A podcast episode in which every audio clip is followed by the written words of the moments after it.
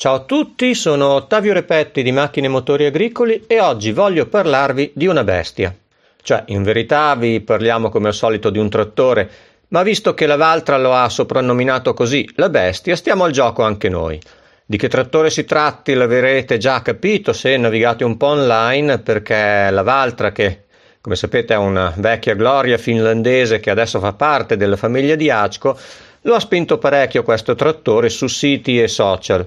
Stiamo quindi ovviamente parlando della serie Q che è stata presentata ufficialmente all'ultima EIMA ma che per nostra fortuna abbiamo già visto anche lavorare sfruttando alcune giornate di lancio ufficiale alla rete vendite ai clienti. Siamo andati anche noi a fare un giro ed ecco che cosa ne abbiamo ricavato. Partiamo dalla collocazione.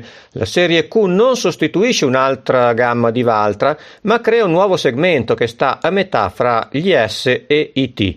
Lo sentiremo più avanti. In questo senso va un po' nella falsariga di quanto stanno facendo anche gli altri marchi del gruppo Asco, vale a dire Massey Ferguson con i suoi 8S così particolari e poi Fend che ha appena rinnovato la serie 700 portandola a 280 cavalli. Il Valtra Q ha in comune con eh, Massey Ferguson il motore che ha un 7,4 litri di Hachco Power e anche la trasmissione che è poi la ML260 dei Fend Vario, anche se Fend per essere precisi sui nuovi 700 monta però la Vario Drive che è una trasmissione a doppia pompa idraulica che abbiamo già visto sui 1000 e sugli ultimi 900.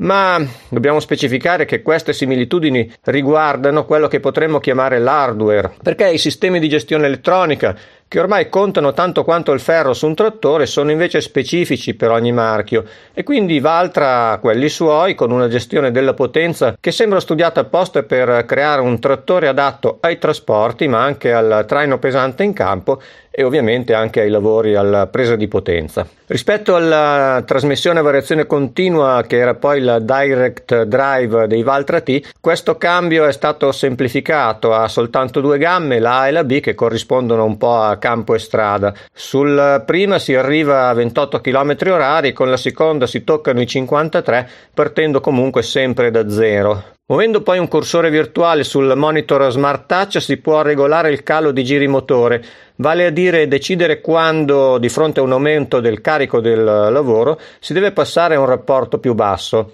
Il risultato è che si può avere una trasmissione più ecologica, diciamo, ma un po' meno aggressiva, oppure un cambio più grintoso, ma che però consuma un po' di più. Lasciamo però la parola a qualcuno che questa macchina la conosce bene e a cui chiediamo di raccontarci che tipo di trattore è questo Valtra Q. Ciao a tutti, io sono Luca Zanetti del marketing prodotto di Valtra. Serie Q monta un 7.4 Acco Power, 7004 di cilindrata, 1280 Nm, quindi la più ampia coppia della, della categoria. Spallando sempre di ferro, il passo più importante della categoria, 3 metri e 0,5 per una macchina che pesa a vuoto 92 quintali, ma la macchina diciamo finita così com'è, è una macchina messa in pesa da 100 quintali. Macchina sicuramente adatta al traino oppure a, a, a appunto trasporti stradali.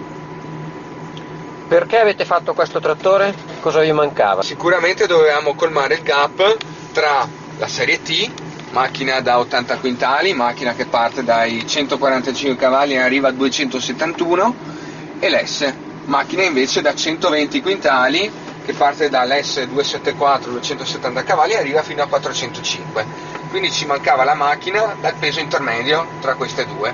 Una macchina sia appunto adatta a trainare ma anche a essere confortevole su strada. Per queste sue caratteristiche che abbiamo appena sentito, il Valtra Q sembra proprio una macchina molto adatta all'agricoltura italiana, dove, se vogliamo essere sinceri, 300 cavalli bastano e avanzano per fare quasi tutto. E sentiamo allora ancora Luca Zanetti. Sicuramente prima di lanciare questo trattore abbiamo analizzato il, tra- il mercato, abbiamo visto che negli ultimi due anni, anche grazie alla 4.0, il segmento tra i 220 e i 320 cavalli è aumentato del 50% in Italia.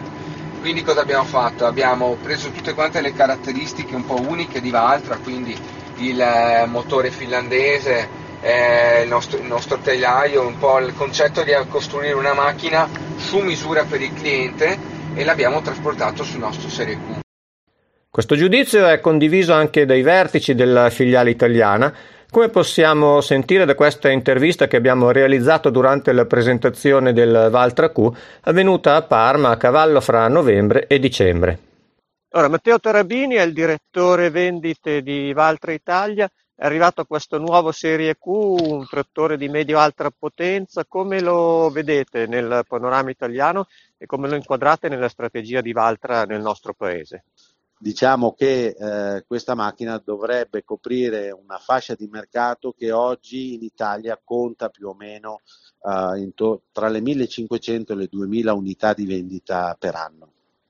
È una fascia estremamente importante perché al di là del fatto che oggi si sta comunque alzando mediamente la potenza delle macchine vendute, uh, è una macchina che si adatta sia a lavori pesanti che a lavori di trasporto Bene, siamo verso fine anno, facciamo un bilancio di come è andata la stagione, un anno con un, uh, con un 40% di credito d'imposta che, che si va a chiudere, per Valtra com'è stato?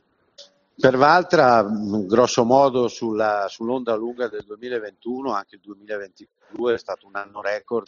Consideriamo che quest'anno chiuderemo all'incirca con un fatturato intorno ai 65 milioni di euro contro un fatturato del, del 2021 che si avvicinava a circa ai 60 milioni di euro.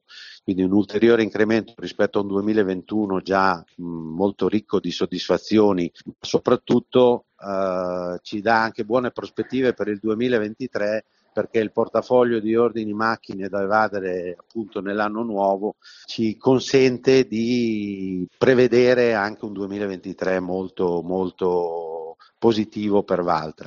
E sulle parole di Matteo Tarabini non ci resta che salutarvi, ringraziarvi per averci seguito e darvi appuntamento al prossimo podcast di Macchine e Motori Agricoli.